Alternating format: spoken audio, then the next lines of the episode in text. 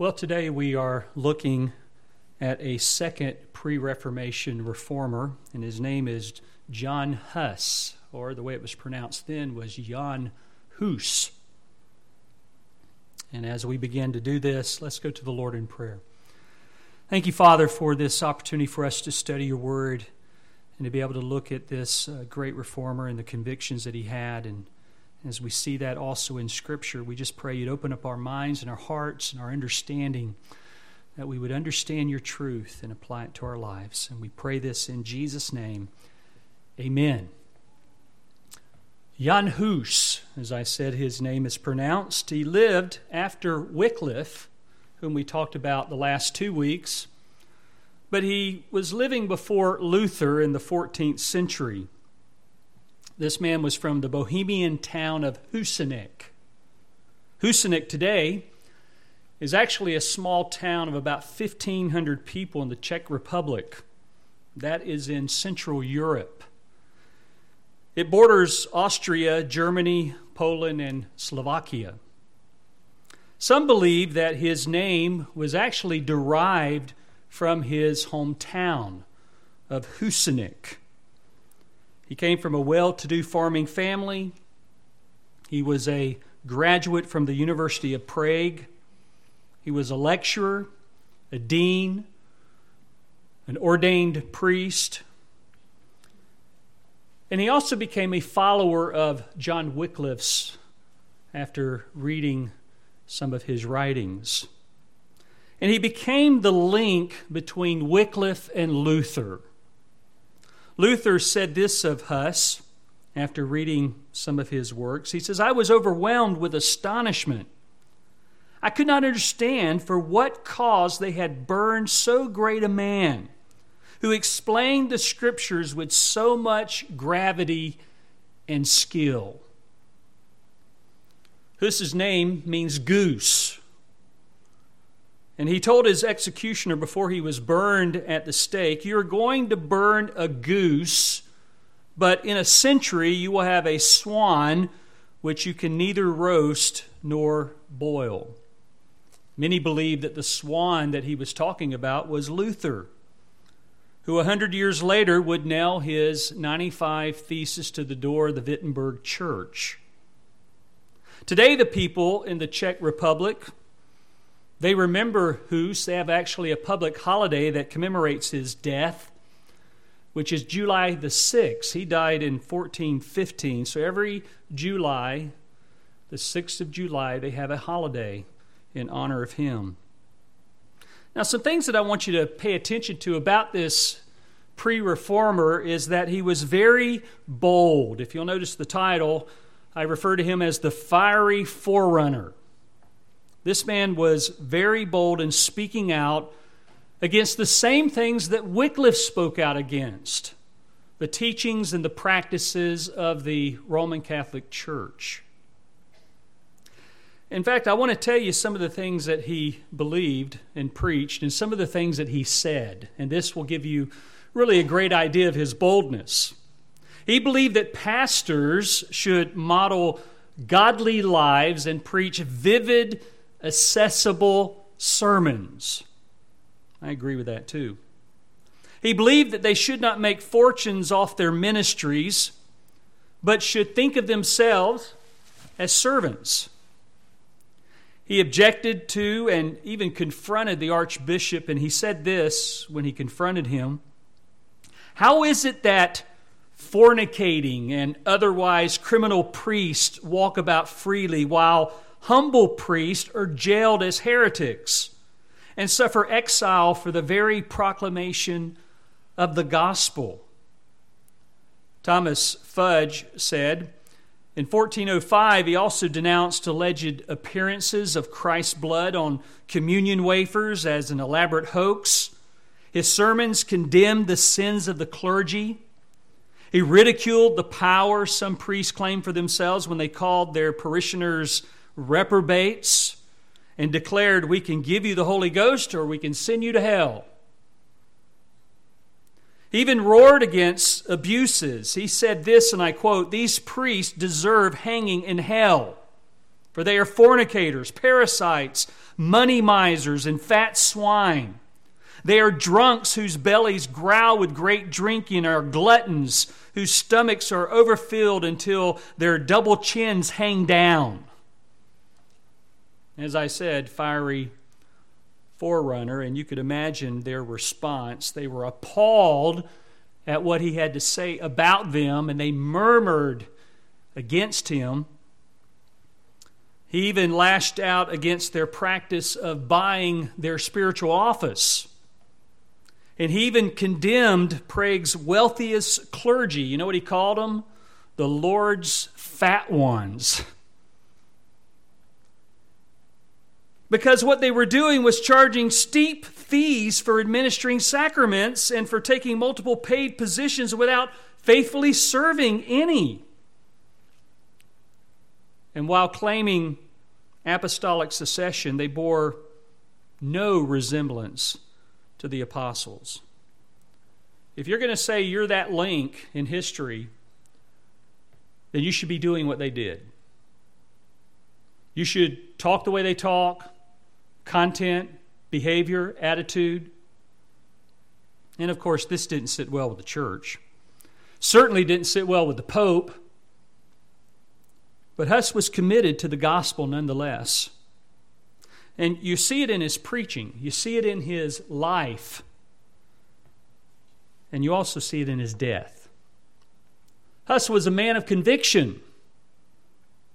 Today, we have to look around to see if we can find people of conviction, especially in the changes that our world has experienced in the last three years. But he was willing to die for his convictions. And he did eventually die on 1415. As they tied him to a stake and stacked the wood around him, after they lit it, he began singing, Jesus Christ, the Son of the living God, have mercy on me. Before his death, he was ordered to appear in Constance to answer to his teachings, and the Pope had actually promised him safe conduct to appear, but after his arrival, he was arrested. He thought that they were going to debate his teachings, and that's exactly what Luther wanted to do. But they weren't interested in debating. All they were interested in is that you take the teachings of the Roman Catholic Church, you don't question them, and you're obedient to them. He was given several opportunities to recant, but he refused. And as they marched him to the place of execution, they actually put a paper hat on his head with pictures of Satan and the word heretic. One author writes this After the performance of High Mass and liturgy, Huss was led into the church. The Bishop of Lodi delivered an oration on the duty of eradicating heresy. Then some of these of Huss and Wycliffe in a report of his trial were read. He protested loudly several times, and when his appeal to Christ was rejected as a condemnable heresy, he exclaimed, O God and Lord, now the council condemns even thine own act and thine own law as heresy. Since thou thyself didst lay thy cause before thy Father as the just judge, and as an example for us whenever we are sorely oppressed. An Italian bishop pronounced the sentence of condemnation upon his writings. Again, he protested loudly, saying that even at this hour he did not wish anything but to be convinced by the Holy Scriptures. He then fell upon his knees and asked God with a low voice to forgive all of his enemies. And then followed his degradation he was enrobed in priestly vestments and again asked to recant, and again he refused. And with curses, his ornaments were taken from him. His priestly garments were destroyed. And the sentence was pronounced that the church had deprived him of all rights and delivered him to the secular powers. And then a high paper hat was put on his head. It had a Latin inscription and that Latin inscription was Here Arch, which means arch heretic, or the originator of heretical doctrine, or the founder of a sect that that sustained such doctrine. And then he was led away to the stake under a strong guard of armed men. And as I said, as he came to that place of execution, he spread out of his, his hands, he prayed out loud, and then he began to sing. The executioners undressed him. They tied his hands behind his back with his robe and his neck with a chain to a stake around which wood and straw had been piled up so that it covered him all the way up to his neck. And even at the last moment, the imperial marshal asked him to save his life and recant. But he said this God is my witness that I have never taught that of which I have been accused by false witnesses. In the truth of the gospel which I have written, taught, and preached, I will die today with gladness. And thereupon the fire was kindled with John Wycliffe's own manuscripts that they used to kindle the fire.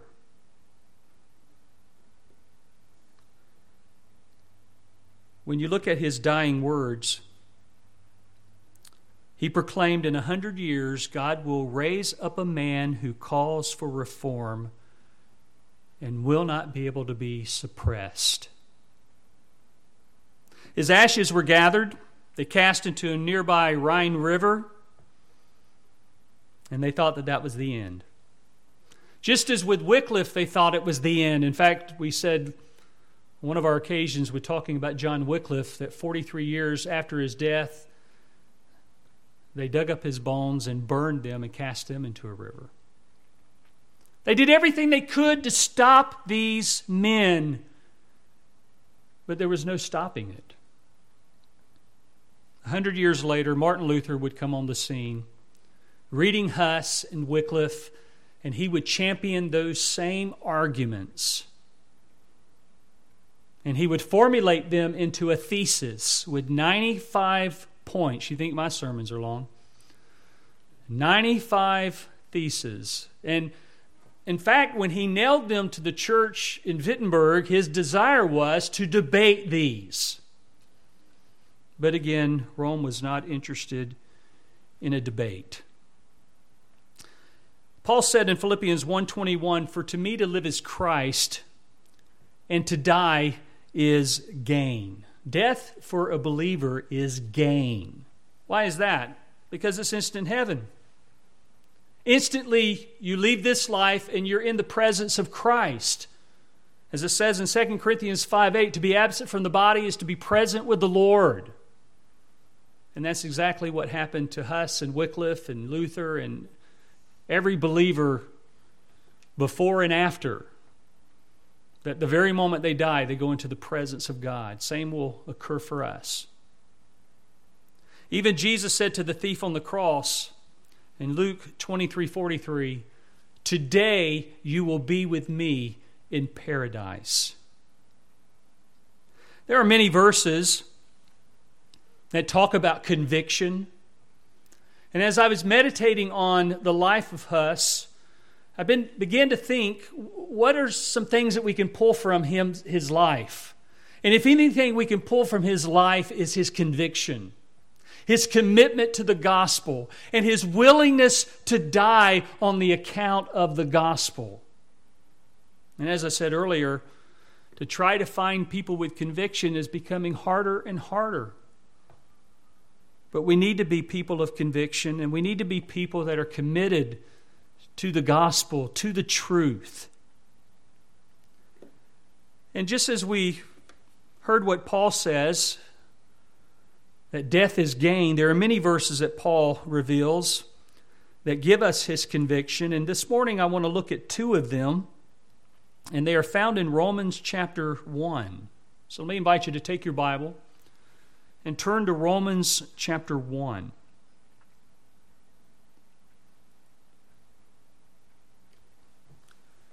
And those two verses are found in verses 16 and 17.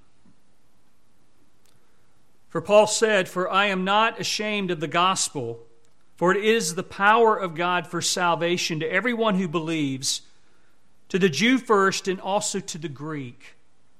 For in it the righteousness of God is revealed from faith to faith, as it is written, But the righteous man shall live by faith. See, for us, as well as for the Apostle Paul, as well as for all the apostles, because all of them were persecuted, and all of them but one were martyred, they were committed to the gospel. The gospel was personal to them, and the gospel is personal to us. But look how Paul says that in verse 16. He says, I, me, Paul, I'm not ashamed of the gospel of Christ. Can you echo those same words? Are you ashamed of the gospel of Christ? Now, sometimes you'll be tempted to whether you're ashamed or not. And that's in those moments when you have those opportunities to talk about the gospel, talk about Christ. But for Paul, Paul went from being a persecutor of the church to being a proclaimer of the gospel. If you remember in Acts chapter 9, we'll look at that in just a moment, that on his way to Damascus, he was set out to arrest and imprison other believers who were followers of the way. But after he became a believer, he showed even more diligence, more effort, more sacrifice than he did before. He was committed to the scriptures. He was schooled in the scriptures, the Old Testament scriptures. But he felt that Christ and he felt that the way that was being proclaimed was against the Old Testament scriptures until he had an encounter with Christ. So he was a proclaimer of the gospel because the gospel had impacted his life, and that was true for us.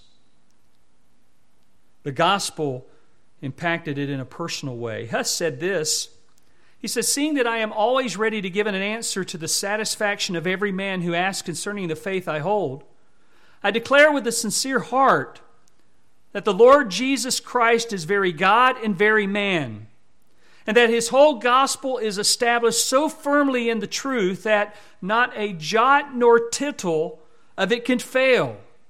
And finally, that his holy church has been so firmly founded on a firm rock that the gates of hell cannot in any wise prevail against it.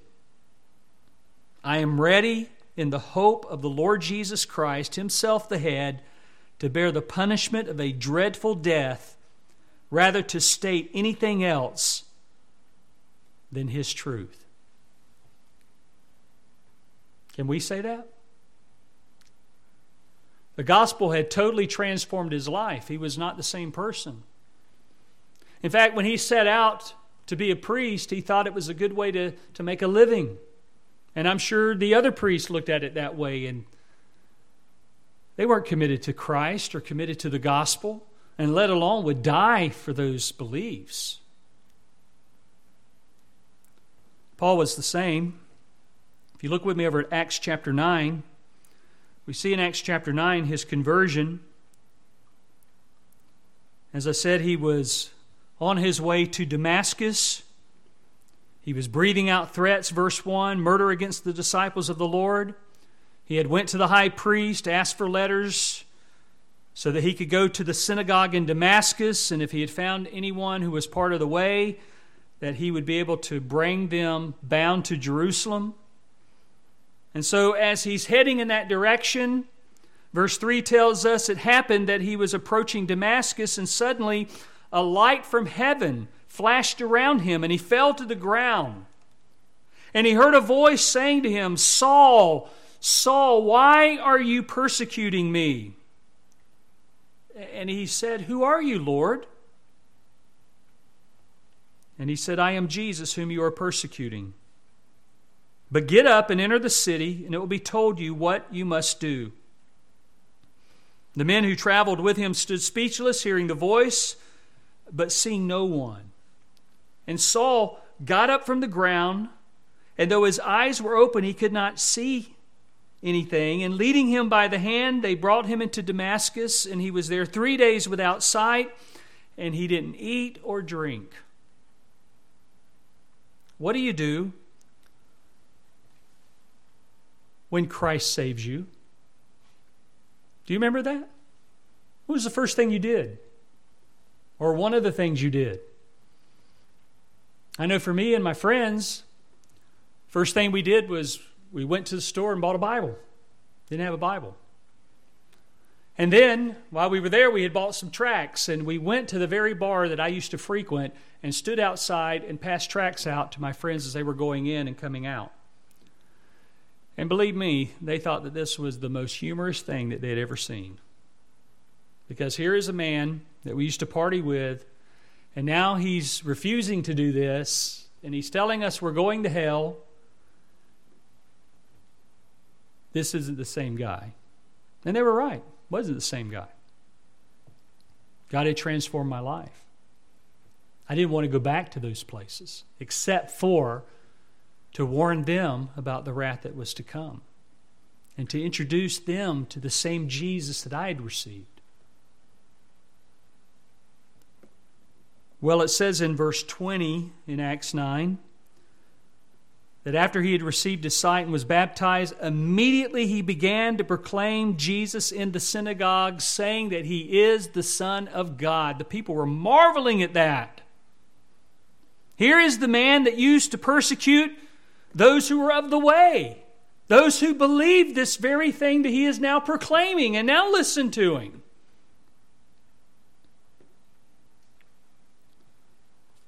Well, that was just the beginning for Paul.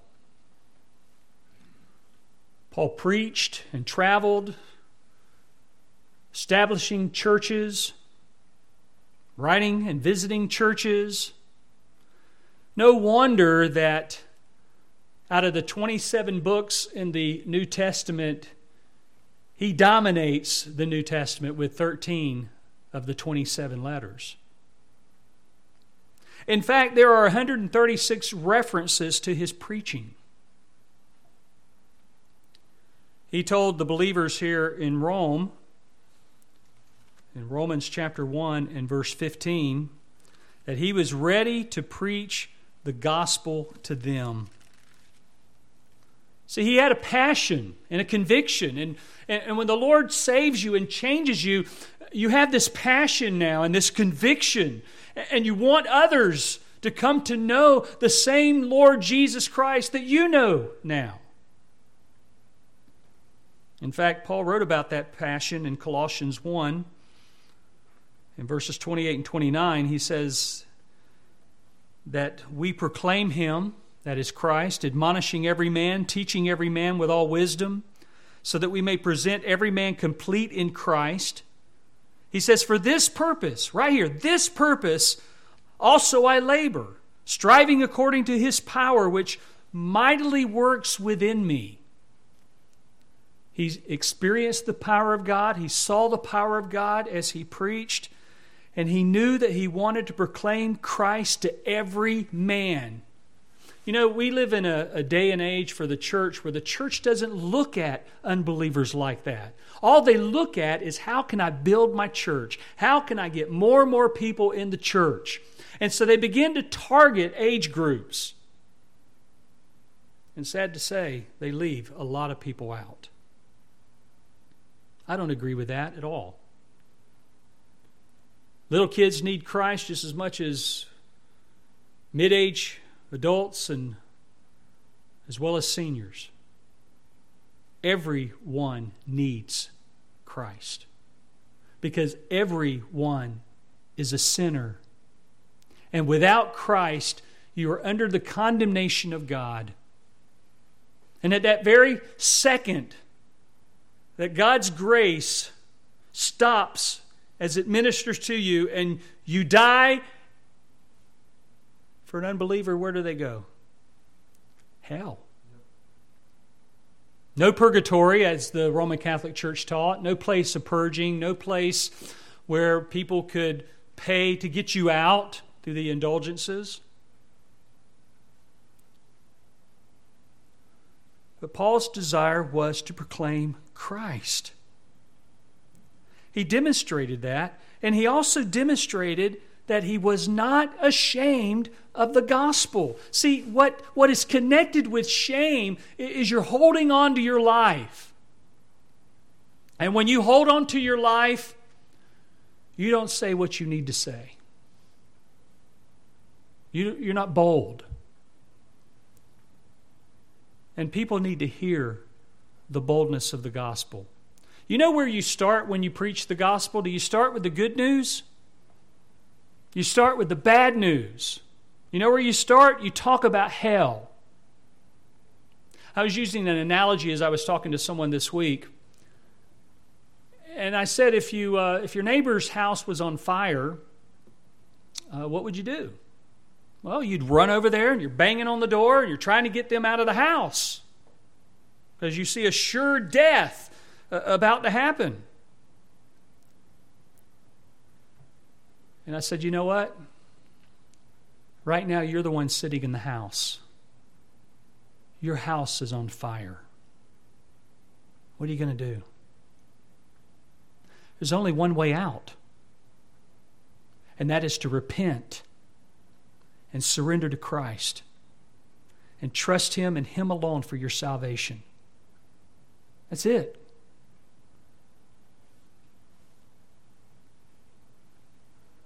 And that's exactly, again, what Paul did. That's what Huss did. That's what Wycliffe did, Luther, and many, many others. And people today.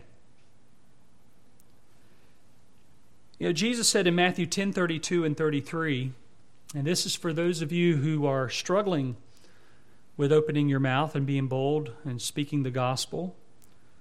He says, Everyone who confesses me before men, I will also confess him before my Father who is in heaven. But whoever denies me before men, I will also deny him before my Father who is in heaven. We all equally have the mandate, the command from Christ to make disciples, to go and preach the gospel to every creature. Not to segregate the creatures or the people, not to target, not to create little schisms and, and little groups that you're going to target and share the gospel with them. Every person. And if you aren't willing to do that, your very salvation is even, even questioned. It was Charles Spurgeon said that you're either a missionary or you're an impostor. Because every Christian's a missionary. Every Christian wants to see unbelievers come to Christ.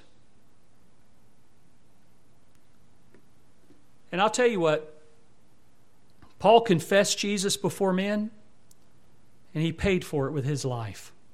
Let me give you some examples of this. Over in Acts 16, verses 23 and following, we find that he was imprisoned for preaching in Philippi.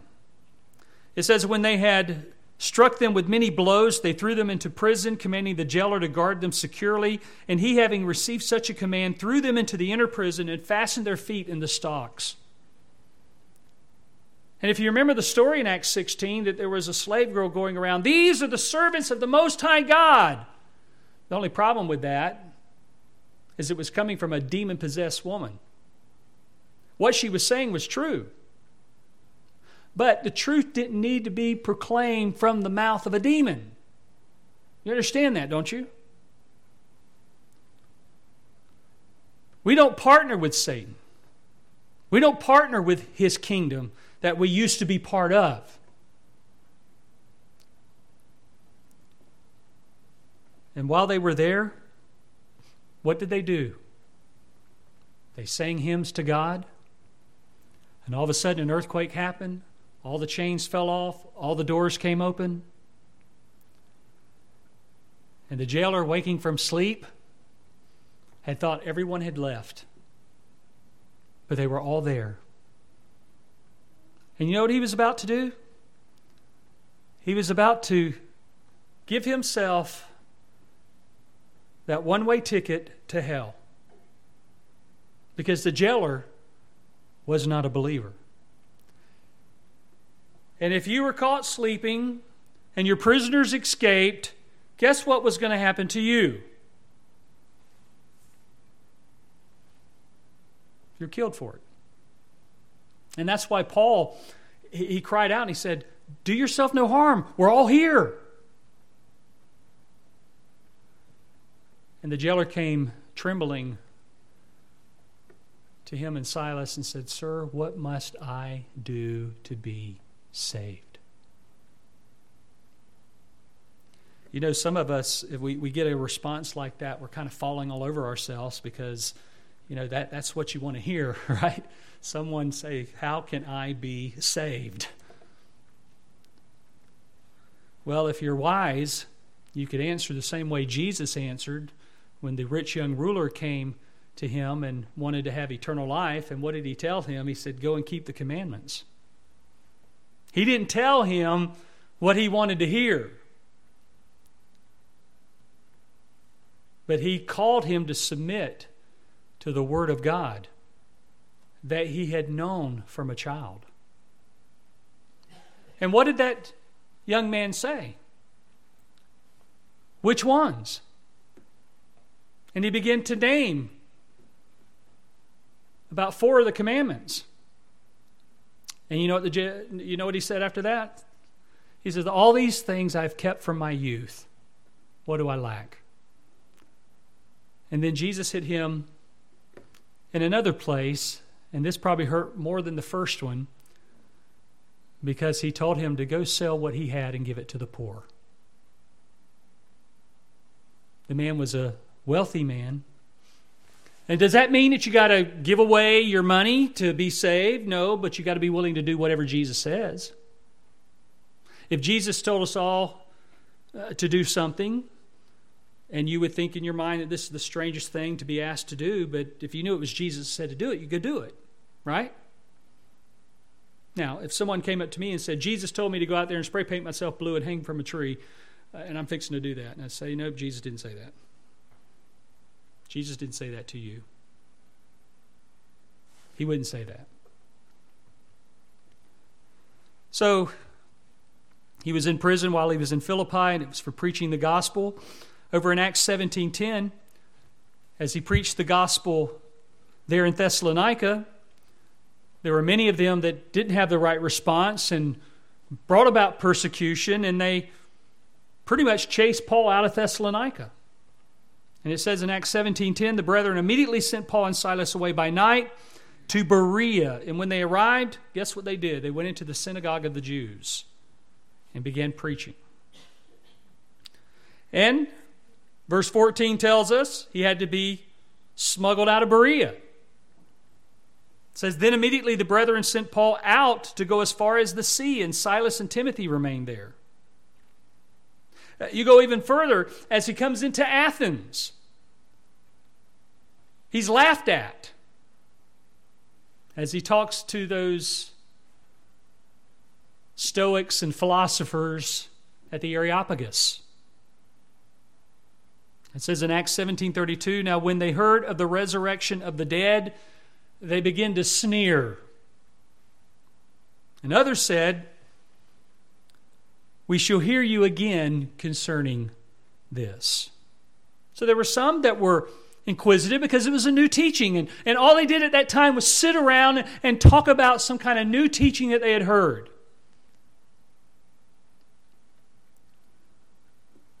But probably the biggest thing that you could ever say to a Christian who is committed and has conviction to preaching the word is what he said in 1 Corinthians 1 18. He said, For the word of the cross is foolishness to those who are perishing, but to us who are being saved, it is the power of God.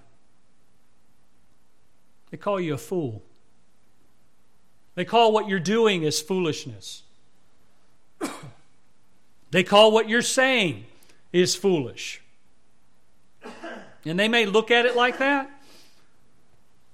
But for you and me and for them, what is it? It's the power of God. Over in Acts 14 19, when he went into Galatia, uh, they stoned him. It says, But the Jews came from Antioch and Iconium, and having won over the crowds, they stoned Paul, dragged him out of the city, supposing him to be dead. And most people today would have left the ministry. But you know what Paul did? He got back up, went right back into the city, and picked up where he left off. That's a man of conviction. Conviction over the gospel of Christ. Convicted over the, the truth that all people need to hear the gospel. All people need to be saved, need to be delivered from their sin, need to be delivered from Satan. Here's how Paul summed up his life 2 Corinthians 11, verse 23. And he uses a little bit of sarcasm here with the Corinthians. He says, Are they servants of Christ? I speak as if insane. I more so. He says, In far more labors and far more imprisonments, beaten times without number, often in danger of death. Five times I received from the Jews 39 lashes. Three times I was beaten with rods. Once I was stoned. Three times I was shipwrecked. A night and a day I've spent in the deep. I've been on frequent journeys in dangers from rivers, dangers from robbers, dangers from my countrymen, dangers from the Gentiles, dangers in the city, dangers in the wilderness, dangers on the sea, dangers among false brethren. I have been in labor and hardship through many sleepless nights, in hunger and thirst, often without food, in cold and exposure, apart from such external things there's the daily pressure on me of concern for all the churches. You know, we think it's strange, and even Peter uses that word, when we suffer. But if Jesus, who is our Master and Lord, suffered, why do we think we would escape it? Well, maybe it's because you've been listening to Christian radio, and Christian radio sometimes tells you things that are not true. Yes. Especially the one thing that I heard one day that says that it's not God's will that you suffer. Immediately I heard that Philippians 1:29 and 30 came to my mind, which says it is God's will that you suffer.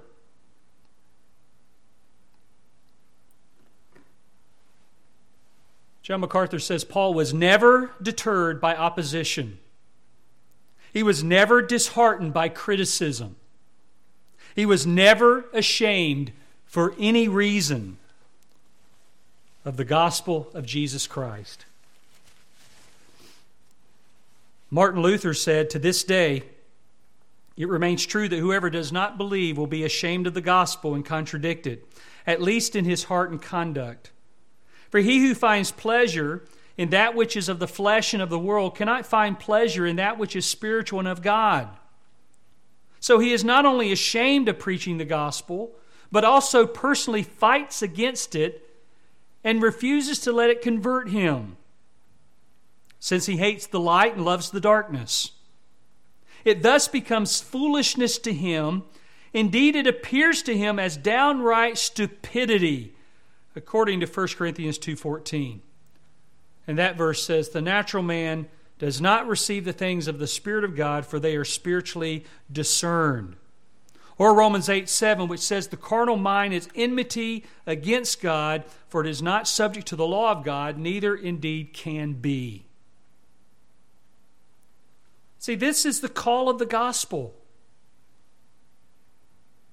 Are we willing to suffer for it? Because it's certainly attached to it. But that doesn't mean that every time you open your mouth and share the gospel with someone, you're going to be persecuted for it. If that's what you're thinking, then you've mistaken. But I will tell you this if you live your life like these pre reformers and reformers did, you will suffer persecution. In fact, Paul told Timothy it this way in 2 Timothy 3:12, that all who live godly in Christ Jesus shall suffer persecution. That's a promise. Live godly in an ungodly world, which means living godly in an ungodly world says you confront it. You confront the ungodliness. Because you can't be godly around ungodly people and be silent.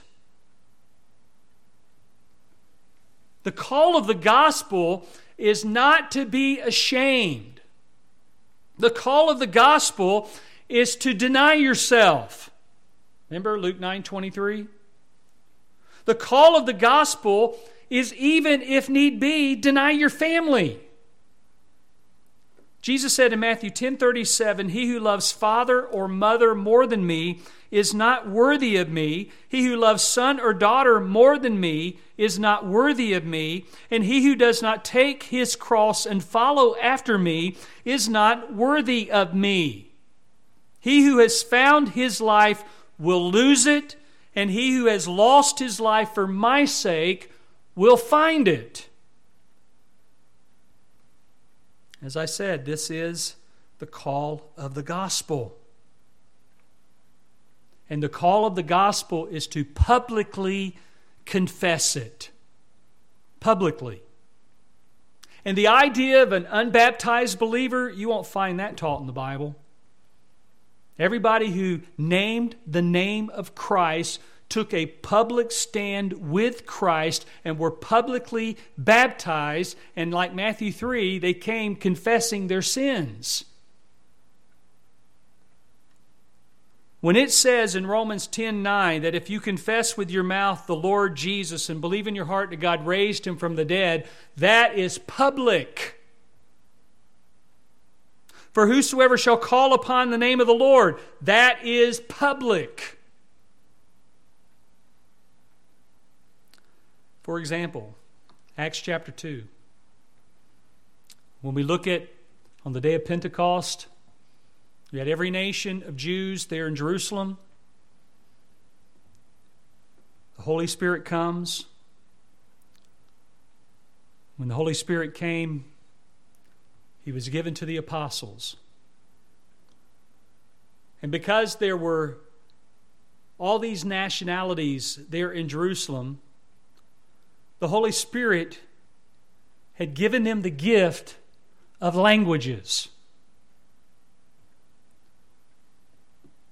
And when they began to preach in the languages of the people, the people heard the gospel and were convicted. They even asked, What shall we do? And what did Peter say? Repent. Let each one of you be baptized in the name of Jesus Christ for the forgiveness of your sins, and you will receive the gift of the Holy Spirit. And there were 3,000 that repented. And the church started. Church was born. Are you calling people to repent? And if you're calling them to repent, you got to tell them what they need to repent of. You need to talk about sin. Don't be like some of these preachers that have an opportunity to go on national TV and are unwilling to talk about sin,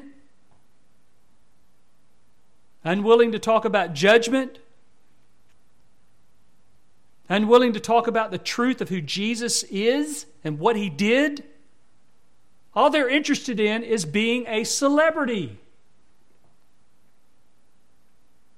And they have sold their souls for the lie of the devil. Listen, just because a people gather in a building and they call themselves a church, that doesn't make them a church. There is certain criteria, and we need to start with the gospel. We need to make sure that that is right on. You don't want to get this or miss this. You don't want to be wrong about this.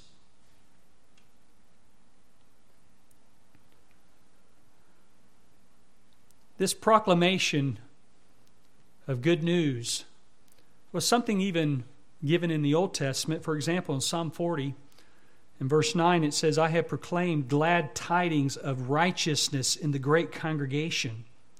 Behold, I will not restrain my lips, O Lord. You know, I have not hidden your righteousness within my heart. I have spoken of your faithfulness and your salvation. I have not concealed your loving kindness and your truth from the great congregation. Psalm 40, that's David. Psalm 71, 15.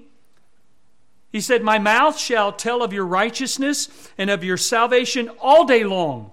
For I do not know the sum of them. I will come with the mighty deeds of the Lord God. I will make mention of your righteousness, yours alone. And even in Psalm 119, verse 46, he said, I will also speak of your testimonies before kings and shall not be ashamed.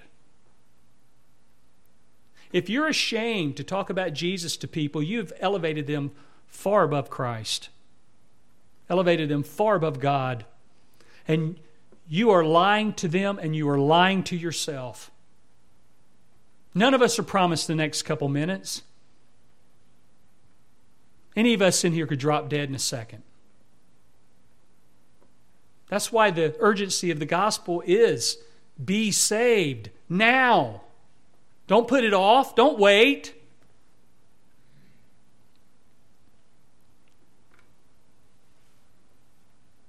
So, the call of the gospel is to even die, if God wills that. You know, with Huss, he had several opportunities to be rescued when he was in that dungeon, and he refused. I don't know what I would have done in that situation, or you don't know what you've done in that situation. I know with Martin Luther, uh, they swept him away. They interrupted his trip back to where he was going, and they bound him, put a hood over his head, and they took him away. And he thought it was the enemy that was taking him, and it turned out it wasn't them at all.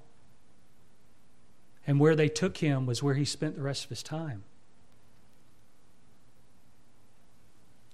See, the reason why Paul and Huss and others are not ashamed of the gospel, because if you go back to Romans 1 16 and 17, it tells us here that the gospel is the power of God.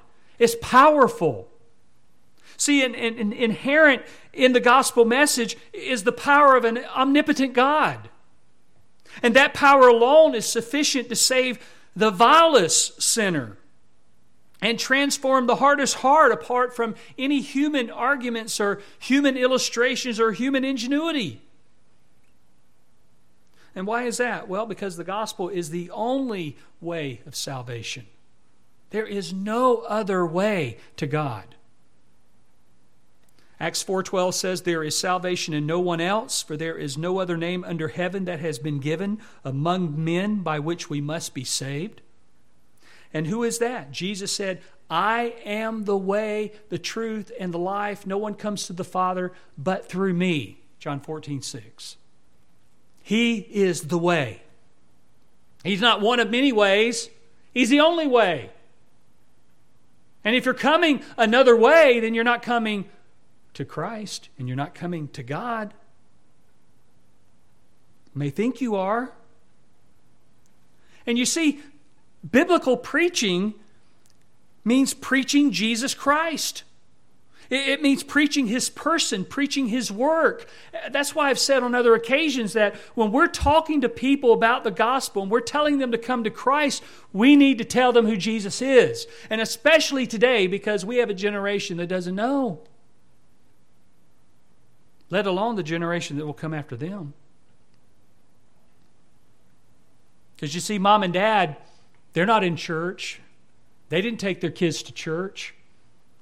So they don't know anything about the church. They don't know anything about Christ. Don't know anything about the Word of God. They've heard Bible. They probably have heard Ten Commandments. That's it. And speaking of the Ten Commandments, use them. You know what they're for? You know the whole purpose of the Ten Commandments is to show you that you're a sinner? That's it. If you're having trouble talking to someone and they're so self righteous, start talking to them about the Ten Commandments. And then you could tell them if you break one, you break them all. That's what James said. Break one commandment, you have violated them all.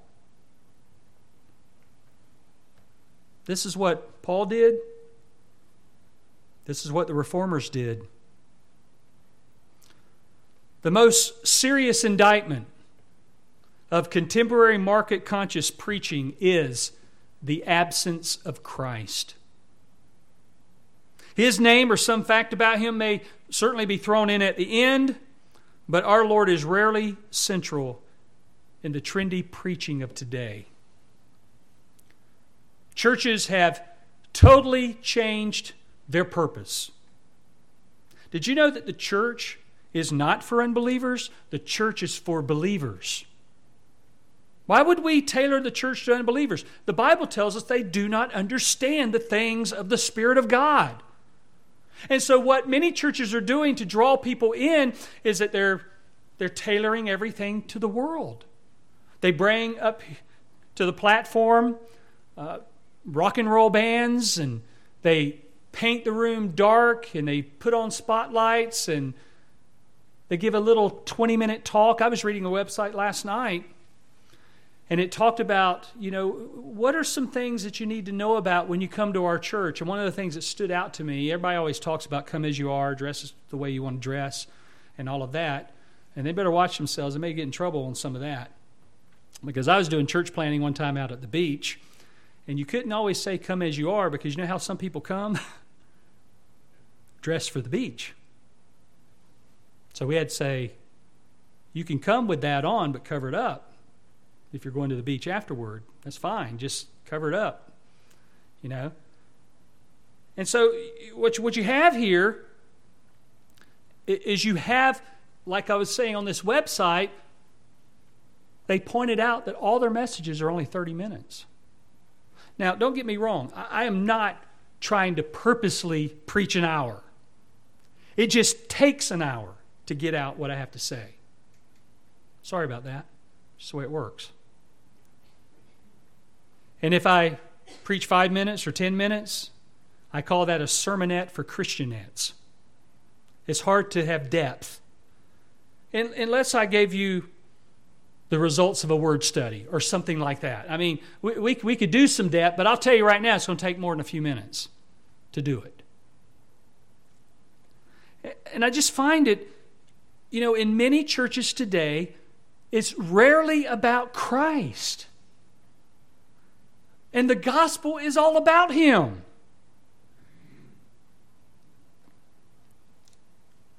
Paul saw that the gospel is impartial and it must be acted upon. Notice what he says. He says, For everyone who believes, for the Jew first, and also for the Greek. That's what the gospel's for. It's a shame on the preachers that are targeting their ministry. It's impartial, it's for Jews. We saw that in Acts chapter 2 on the day of Pentecost. The people that were there were Jews, according to Acts 2 5. We get the breakdown of them in Acts 2 9 through 11. But it's also for Gentiles. And you're one or the other. You're either Jew or Gentile.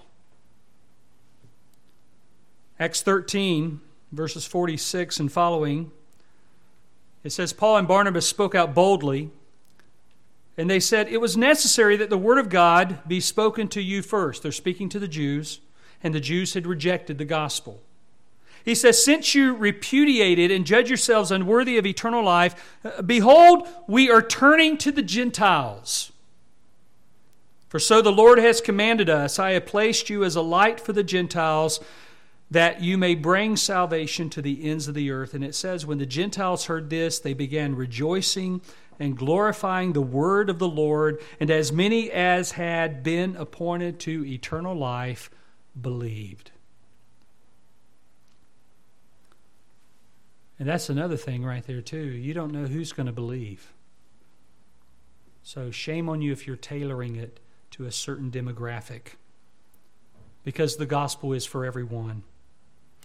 Jesus said in Matthew 11 28, Come to me, all who are weary and heavy laden. Who are weary and heavy laden? All of us are. And he says, Come to me and I'll give you rest. Take my yoke upon you and learn from me, for I'm gentle and humble in heart, and you will find rest for your souls, for my yoke is easy and my burden is light. Whoever will call upon the name of the Lord. The Spirit and the bride say, Come, and all who hears, come. Those indicate to us it's for everyone. But it is to be acted upon. And I want to take a minute and talk about this. The word believe, it's the Greek word pisteuo. It occurs about 250 times in the New Testament, but it's interesting that out of those 250 times, 99 times it occurs in the Gospel of John. He talks about to believe. And listen, if you want to point people to the Word of God that will identify to them who Jesus is and what He did, point them to the Gospel of John. The word itself means to trust, it means to be firmly persuaded about something.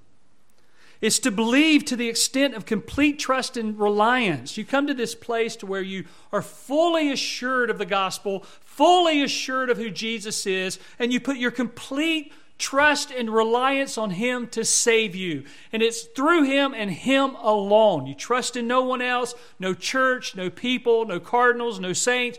Him, Christ, Christ alone. And that word trust, I'll give you another word, is commit. You see over in John chapter 2, it says this in verse 23 when he was in Jerusalem at the Passover, during the feast, it says, Many believed in his name, observing his signs which he was doing. So they were believing because they saw the signs. But it says in verse 24, But Jesus on his part was not committing himself to them, for he knew all men. Interesting thing, committing or entrusting, verse 24, it's the word pisteuo. It's the word believe. But it's translated in trust or commit. So we get an understanding that when we're talking about believing in Christ, we're not talking about just believing some facts in your head. We're talking about going beyond those facts with your life and committing yourself to Him. And I'll tell you right now, when John Huss went to that stake, he could willingly go to that stake and sing those hymns because he gave his life to Christ.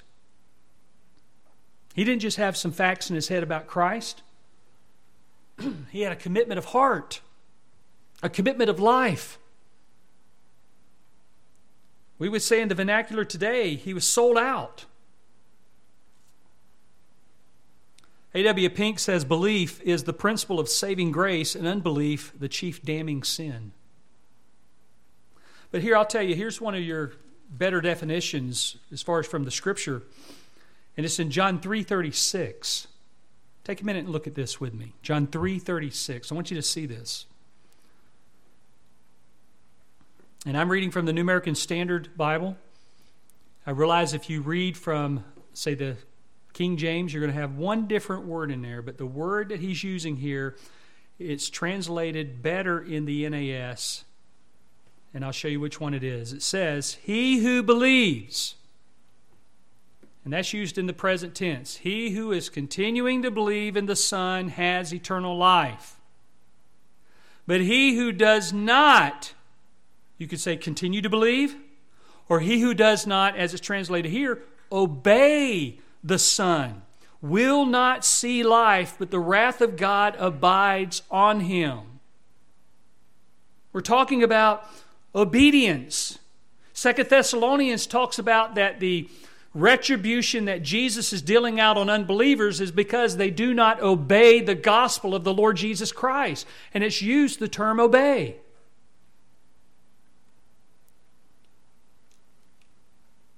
When you come to the gospel, that's what it means. You come in obedience to the gospel, which means you come on God's terms, not yours. Because if you try to switch it up or change it around or make it less than, then you're doing it on your terms. And you're not going to get saved. You're not going to be saved. Here's another definition, and it's found in Romans 4. Let me have you go to Romans 4. And I want you to look at verse 21.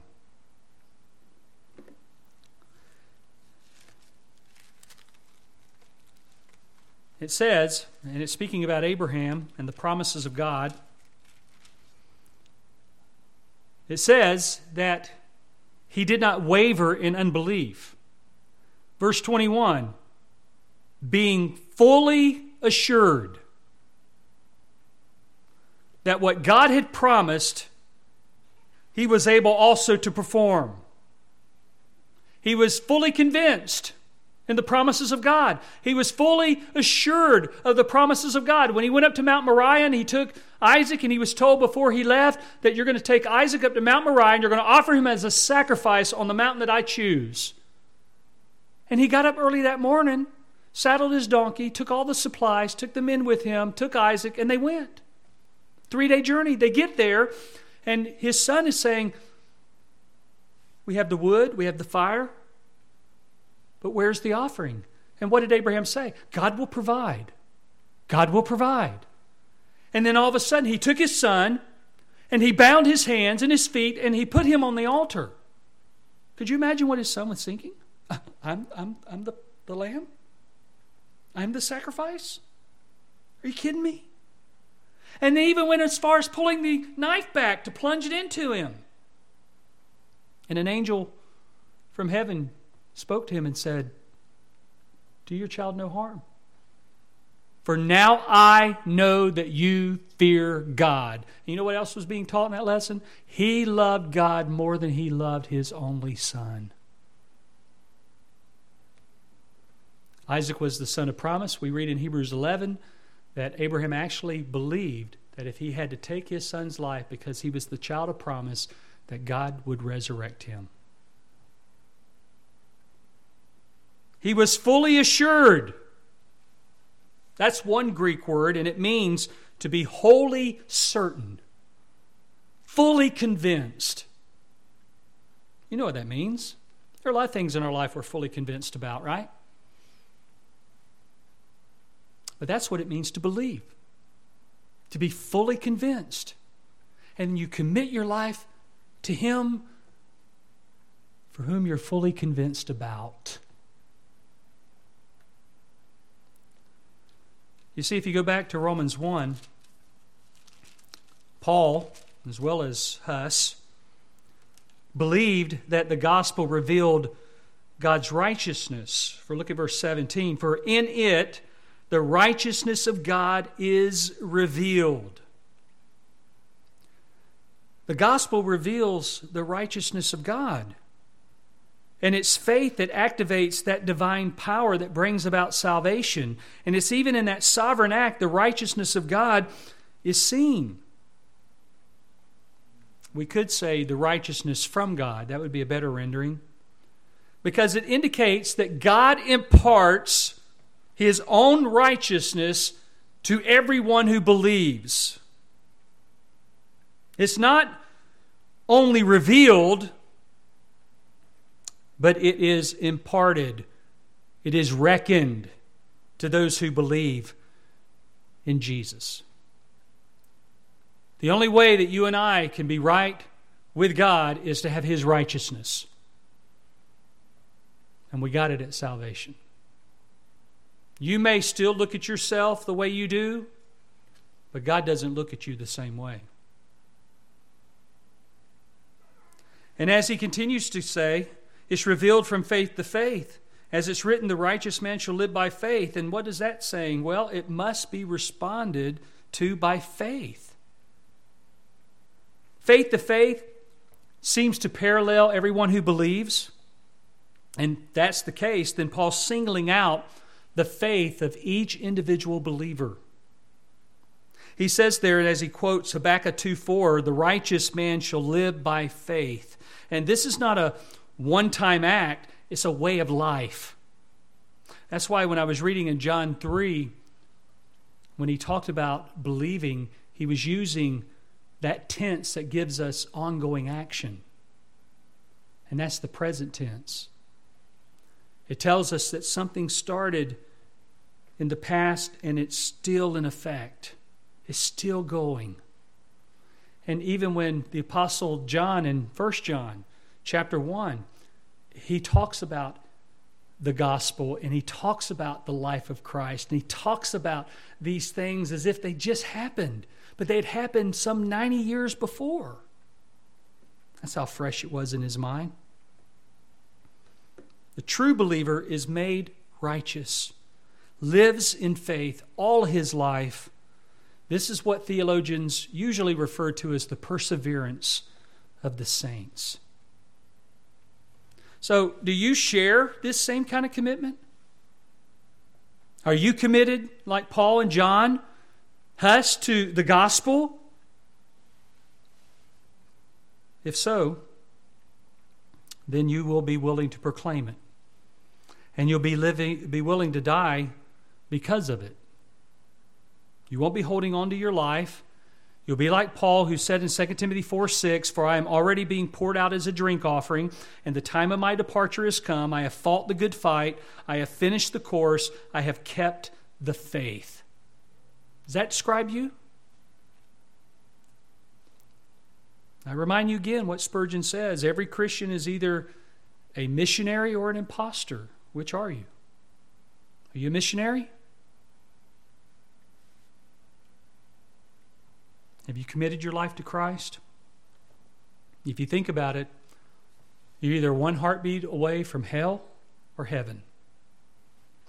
Take it from somebody that's had heart issues. How serious that is.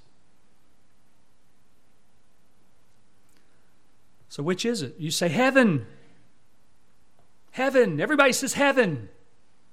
I don't know if I've ever talked to, I think I talked to one person in my entire life I wasn't even a believer then, but he told me sitting in Anheuser-Busch, the little place where you can go in there and sample the, the beer. We were sitting in there. His dad worked there, got us in. And I remember one day we were sitting in there and he looked at me and he said, Steve, I'm going to hell. Little did he know Uh, he prophesied his own life because it was shortly after that he was killed in a car accident. You don't know when that time's going to come, when your life here is over. But I will guarantee you this you're going to live forever somewhere, and it's either going to be heaven or hell. It won't be purgatory. Because the Bible doesn't talk about purgatory, but it does talk about heaven and it does talk about hell. And by the way, it talks more about hell than it does heaven. Why? To warn people about it. Just like the house that's on fire and you're banging on the door and you're trying to get your neighbor out. Your house is on fire, your house is on fire, and, you're doing everything you can to get them out because you know that that is a certain death. But we let people all around us just kind of go on their little lives and people we know, family we know, and they don't have anything to do with Christ and we don't say anything to them because we're afraid. Shame on us.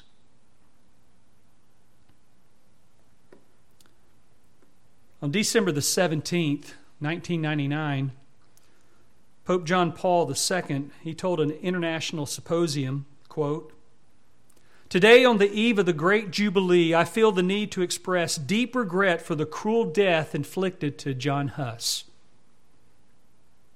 He commended Huss's moral courage in the face of adversity and death and proclaimed that through the scholar's work, Huss, who has been such a point of contention in the past, has now become a subject of dialogue, of comparison, and shared investigation. Whatever that means. And all that might be true. But they never repented. They never repented. Did you know to this day that there is a curse from the Roman Catholic Church on all non Catholic churches, and to this day it still has not been lifted, that we have the anathema of the Roman Catholic Church. That's okay. Doesn't bother me. What would bother me is if I had the anathema of God. But these are people who say they speak for God. And as I remind you last week when we talked about Wycliffe and his desire to put the Bible into English, and one of the reasons for that is so that people could read the Bible in their language and see if what they are telling them is the truth or not. And that's why Rome fought so hard against them. They enjoyed keeping the people in mystery. They couldn't read the Latin. Even some of the priests couldn't read it. They had to be told. But then you have different people come along, these pre reformers. You know, William Tyndale's very smart man, knew Hebrew and Greek, knew seven other languages. Smart men who began to challenge the Roman Catholic Church.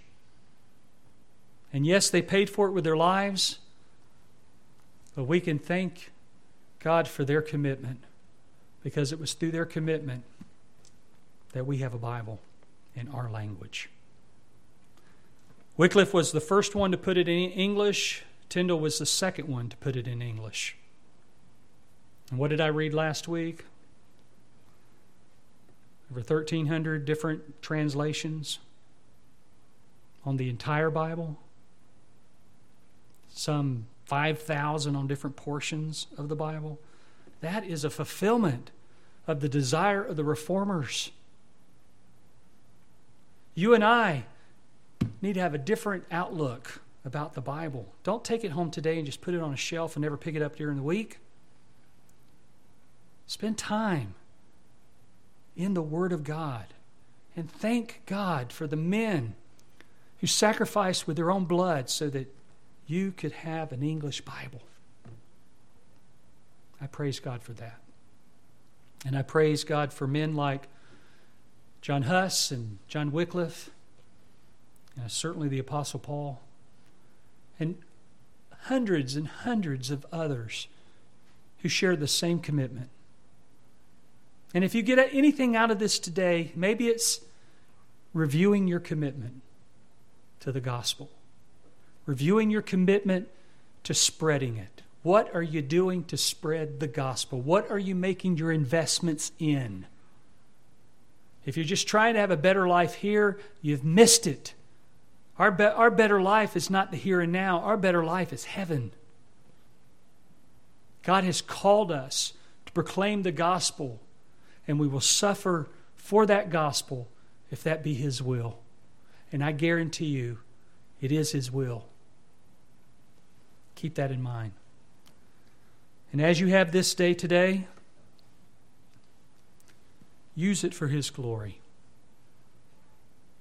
And remember, this is what the reformers gave us right here the five solas. And that's the gospel. Because if you look at it in this way, the gospel comes from Scripture alone, is by faith alone, it's by grace alone, in Christ alone for God's glory alone. And that's what they came up with as a response to the Catholic Church, who said it was Scripture plus, faith plus, grace plus, Christ plus. And God got glory from that. Beloved, that's a lie from the enemy. And that is what has bound people up in the state that they're in with no hope. And if you're here today and I just described you, you've heard enough today to condemn you to hell. And I would call you to repent and give your life to Jesus Christ. Let's pray. Our Heavenly Father, we thank you for your word today. We thank you for your gospel. We thank you for these biographical studies we've been able to do and looking at the commitment of these men, the sacrifices that they made so that we could have the Bible in our language, so that we could hear your word, read your word, understand what it says, and respond to it. Open up hearts today, we pray. First, for those who don't know you, that have not surrendered their life to you, but also those who have. and that they would evaluate their preaching of the gospel today. What are they doing with this that they have been entrusted to? Lord, may we be faithful to the gospel. May we be faithful to proclaim it. And may we be faithful in